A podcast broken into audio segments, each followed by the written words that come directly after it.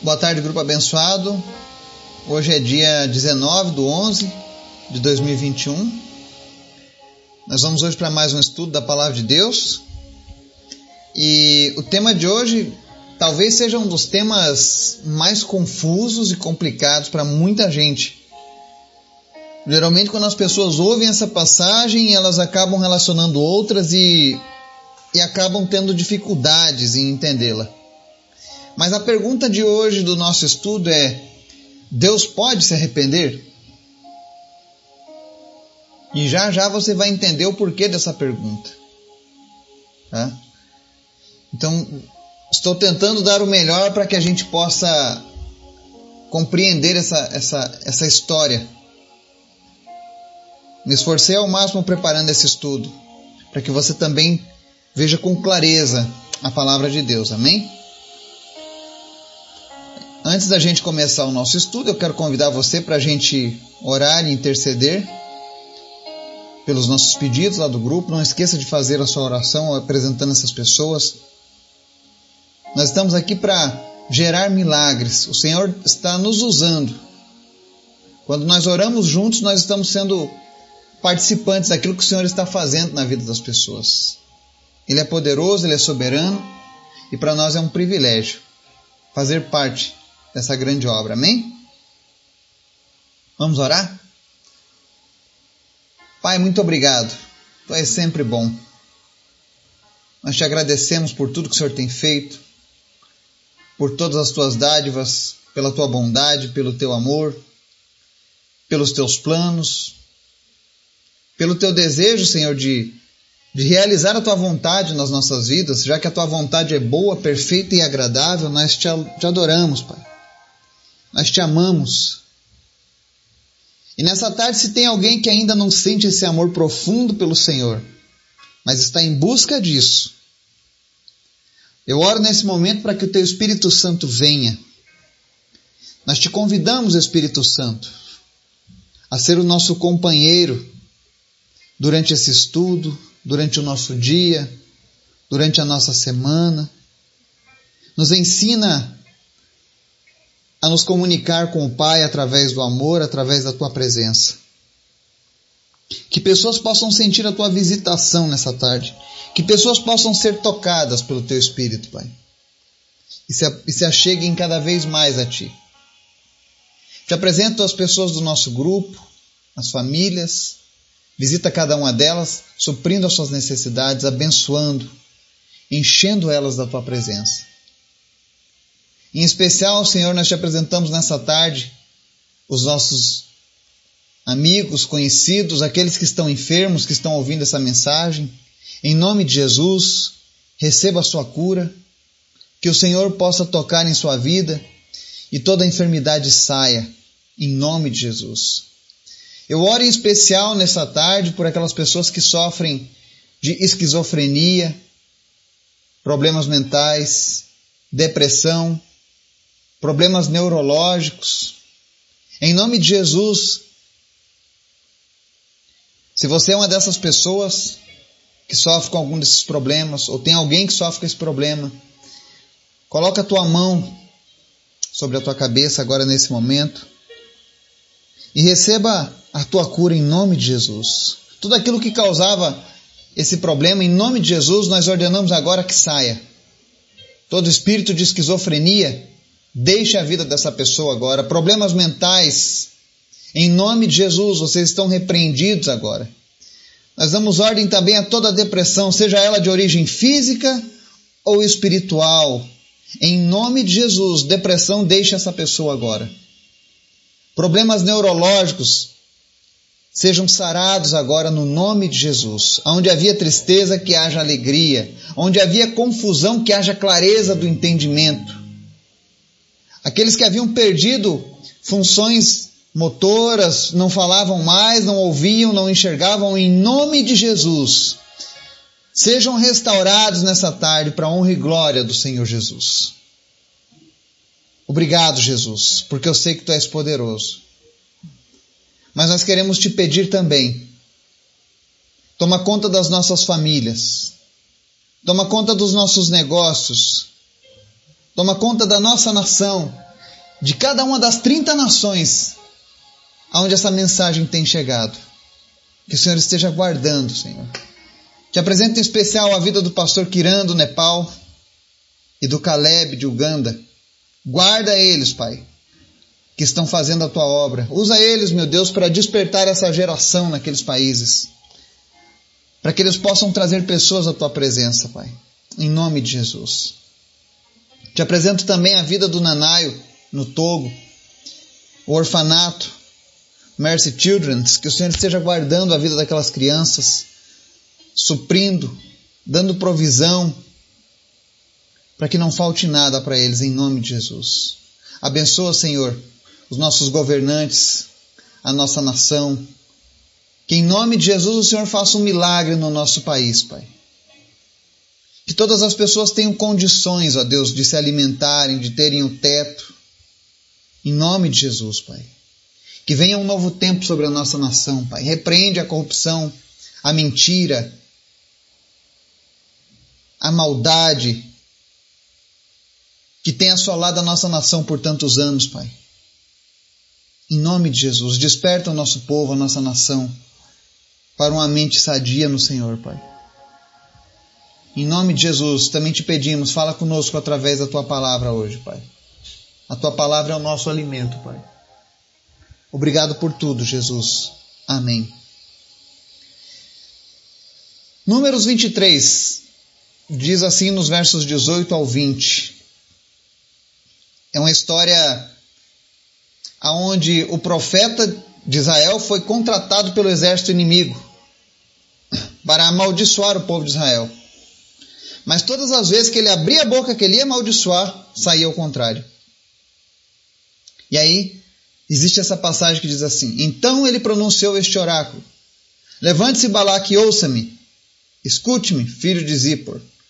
Deus não é homem para que minta, nem filho do homem para que se arrependa. Acaso ele fala e deixa de agir? Acaso promete e deixa de cumprir?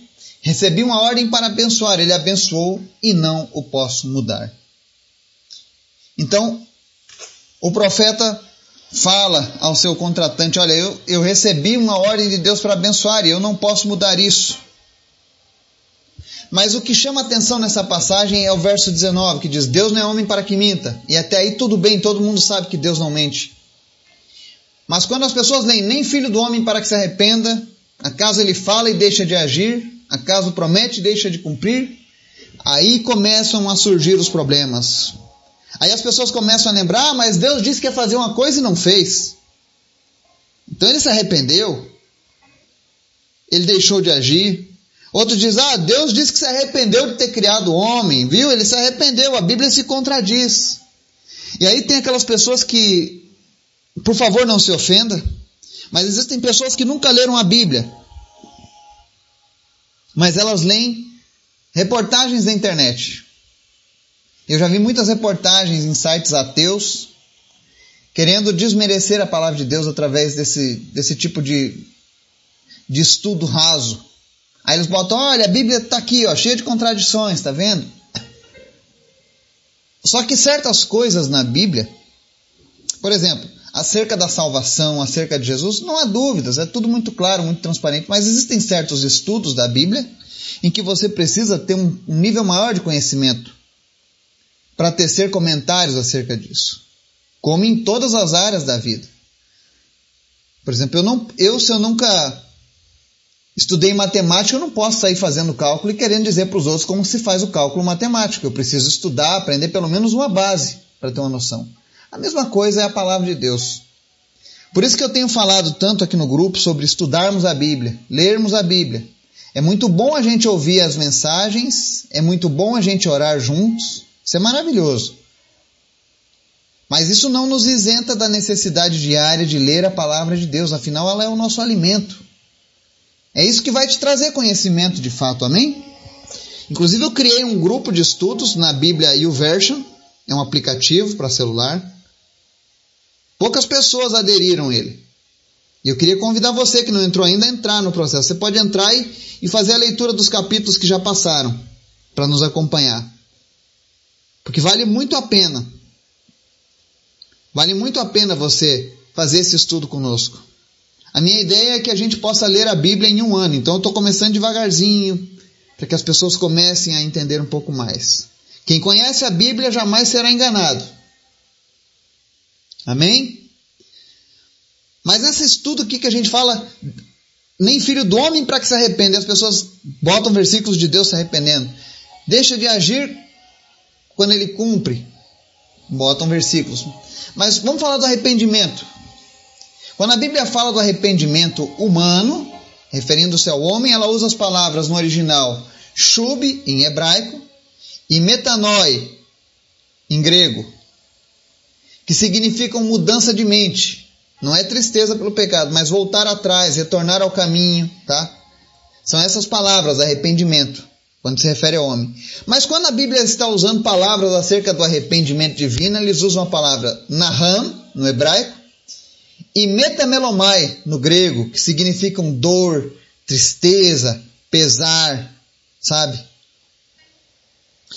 E o que, que isso nos traz? É que em diversas circunstâncias, quando o povo mudou de atitude e de procedimento, abandonando seus pecados, Deus mudou de ideia. Ou seja, ele se arrependeu, ou seja, revogou a sentença outrora proferida. Você vai ver isso lá em Jeremias, Jonas, Amós, tá? Existem diversas passagens que mostram isso.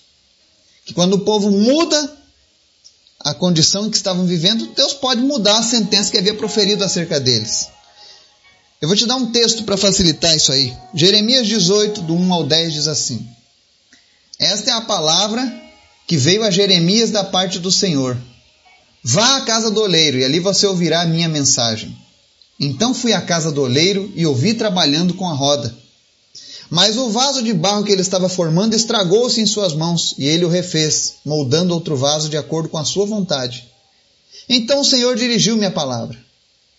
Ó comunidade de Israel, será que eu não posso agir com vocês como fez o oleiro? Pergunta o Senhor. Como barro nas mãos do oleiro, assim são vocês nas minhas mãos, ó comunidade de Israel. Se em algum momento eu decretar que uma nação ou um reino seja arrancado, despedaçado e arruinado, e essa nação que eu adverti converter-se da sua perversidade, então eu me arrependerei e não trarei sobre ela a desgraça que eu tinha planejado. E se noutra ocasião eu decretar que uma nação ou um reino seja edificado e plantado, e se ele fizer o que eu reprovo e não me obedecer, então me arrependerei do bem que eu pretendia fazer em favor dele. Amém? Jeremias traz clareza a essa questão sobre o arrependimento de Deus. E Deus está dizendo: olha, eu sou o oleiro, eu é quem construo ou eu é quem destruo. Se eu decretar que eu vou destruir uma nação, e essa nação mudar os seus caminhos, se converter da sua eu posso me arrepender e não trazer para ela sobre desgraça. Também pode acontecer de eu falar que vou edificar uma nação e se essa nação fugir dos propósitos que eu tinha designado, eu posso simplesmente ir lá e me arrepender do que eu ia fazer, do bem que eu iria fazer para eles. O que, que a palavra de Deus está nos dizendo? Que os planos de Deus para construir ou destruir são condicionais à resposta. Então, quando Deus usava os profetas lá no Antigo Testamento para dizer: Olha, avisa ao rei do Egito que vou fazer isso, isso, isso. Tá? Avisa ao rei da, da Síria, da Síria, o rei persa, o rei de Babilônia, quando Deus mandava o profeta dizer, Deus lançava uma sentença. Mas tudo que Deus fala, mas que ainda não está escrito, está em processo, está em andamento. Se Deus apenas falou, mas não escreveu, significa que Deus está aguardando uma atitude daqueles que estão recebendo a mensagem. Porque aquilo que está escrito, Deus não vai alterar. Por exemplo, as passagens acerca do, do, do, livro de Apocalipse já estão encerradas, seladas, e Deus não vai mudar aquilo ali. Deus não vai se arrepender de nada daquilo ali que Ele está tá dizendo que vai fazer. Sobre destruir um, terço da humanidade, um terço da terra. Ele não vai mudar aquilo ali. Já está escrito. Mas no passado, aquilo que Deus proferia, através do profeta, podia ser mudado. Como Jonas. Jonas chega lá na cidade de Nínive Deus fala: vou castigar e vou destruir todo mundo. Aí o, o, rei de Nínive, não, vamos se arrepender, povo. E aí convoca toda a cidade, todo mundo se arrepende dos seus erros, dos seus pecados. Deus vai lá e manda o profeta voltar e dizer: não, porque vocês se arrependeram, Deus não vai destruir vocês agora. Porque na verdade Deus espera uma ação das pessoas. Deus não sente prazer em destruir a sua obra. Tem aquela passagem de Gênesis, pouco antes do dilúvio, onde Deus fala que se arrependeu daquilo que tinha criado. Aí as pessoas, está vendo? Deus se arrependeu, viu? A Bíblia tem contradição. Não! Ali Deus está dizendo, a, a palavra que Deus está falando de se arrepender é que Deus sentiu pesar Deus sentiu tristeza em ter que executar a sua justiça contra a obra que ele havia criado. É esse tipo de arrependimento que Deus está expressando ali. Deus sentia dor em ter que, conden... em ter que mandar o dilúvio para matar tantas pessoas e tantos animais que ele havia acabado de criar. Porque a verdade é que Deus não sente prazer nessas coisas. Ainda que alguns vendam uma ideia de um Deus irado, que só quer saber de destruir quem não anda alinhado com Ele, não é esse o propósito de Deus. Deus quer salvar as pessoas dos seus pecados. E para isso, muitas vezes, ele, vai, ele, ele deu sentenças a, a nações, a povos, mas sempre no intuito daquele povo, de certo modo, temer aquela sentença e dizer assim: não, vamos fazer alguma coisa para evitar isso. E nesse ponto, Deus continua fiel às suas promessas a promessa de amor. Então saiba que se, se algum povo do passado foi punido, de fato eles mereceram. Existe uma passagem interessante do rei Ezequias, onde o profeta é enviado para dizer ao Ezequias que ele vai morrer. E quando ele entra e fala para o rei que ele vai morrer, foi algo sentenciado por Deus: você vai morrer hoje. Aquele rei se volta para Deus, se arrepende, fazendo algo que fazia antes que ele não fazia. E antes que o profeta deixe a cidade, Deus fala: volta lá e diz para ele que eu ouvi o clamor dele. Ele não vai morrer, não, vou dar mais 15 anos de vida. Deus esperava uma ação. Assim como Deus, ele não deixou o livro de Apocalipse para que as pessoas tenham medo e vão para o inferno e sofram a destruição eterna. Não. Ele deixou o livro de Apocalipse para que as pessoas leiam e saibam que existe uma consequência para os pecados. Mas eu e você não precisamos sofrer essas consequências. Foi para isso que Jesus veio. Foi para isso que nós lemos a palavra de Deus. E 2 Pedro 3, os verso 9 diz assim: O Senhor não demora em cumprir a sua promessa, como julgam alguns. Ao contrário, ele é paciente com vocês, não querendo que ninguém pereça, mas que todos cheguem ao arrependimento. Aquilo que Deus prometeu, que já está escrito na palavra, vai acontecer. Algumas pessoas, dentro do, da, do, do liberalismo teológico, que infelizmente tem assolado essa geração, querem vender também a ideia extrema. De um lado vendem a ideia que Deus vai punir, adora punir as pessoas, e por outro lado vendem a ideia de que Deus não vai punir ninguém, de maneira alguma, por causa do amor. E a prova que eles usam, olha, tá vendo? Deus não fez isso ainda. Mas Deus está dizendo aqui que ele não está demorando em cumprir a promessa, mas ele está sendo paciente. Deus está dando tempo à humanidade para que a humanidade se arrependa. Porque o desejo de Deus é que quando aquilo aconteça, a maior parte seja alcançada pela sua salvação. Porque Deus, como eu disse sempre, não se alegra com a morte dos pecadores, mas Ele é justo. Deus não se arrepende daquilo que já está escrito. Mas aquilo que está ainda proferido pela sua boca, mas que ainda não foi escrito, ele pode, ele pode mudar sim. Porque o intuito de Deus, quando ele lança essas sentenças, é que haja uma resposta do homem. Eu espero que isso tenha ficado claro. E se porventura você tinha aprendido errado esse assunto, que agora o Espírito Santo de Deus possa fixar isso na sua mente. Sobre essa questão do arrependimento. Por isso que é bom conhecer a palavra. E se você puder conhecer os originais, os termos originais, quando você tiver uma dúvida sobre uma palavra, procure o original hebraico. Existem bíblias, dicionários bíblicos, que vão te ajudar com isso. Tá? E se você tiver alguma dúvida, você pode perguntar para mim. Eu, eu não sou o detentor do todo conhecimento, claro. Eu estou todos os dias aprendendo. Todos os dias eu aprendo. Tem 18 anos que eu estudo a Bíblia. E todos os dias eu sempre descubro que eu preciso aprender mais. Mas o pouco que eu sei, eu, eu, eu posso compartilhar com você. Amém? Que Deus nos abençoe. Que Deus venha cumprir as suas promessas em nossa vida. Promessas de paz e não de mal, como diz Jeremias, né? Que você possa ter um dia abençoado em nome de Jesus. Amém.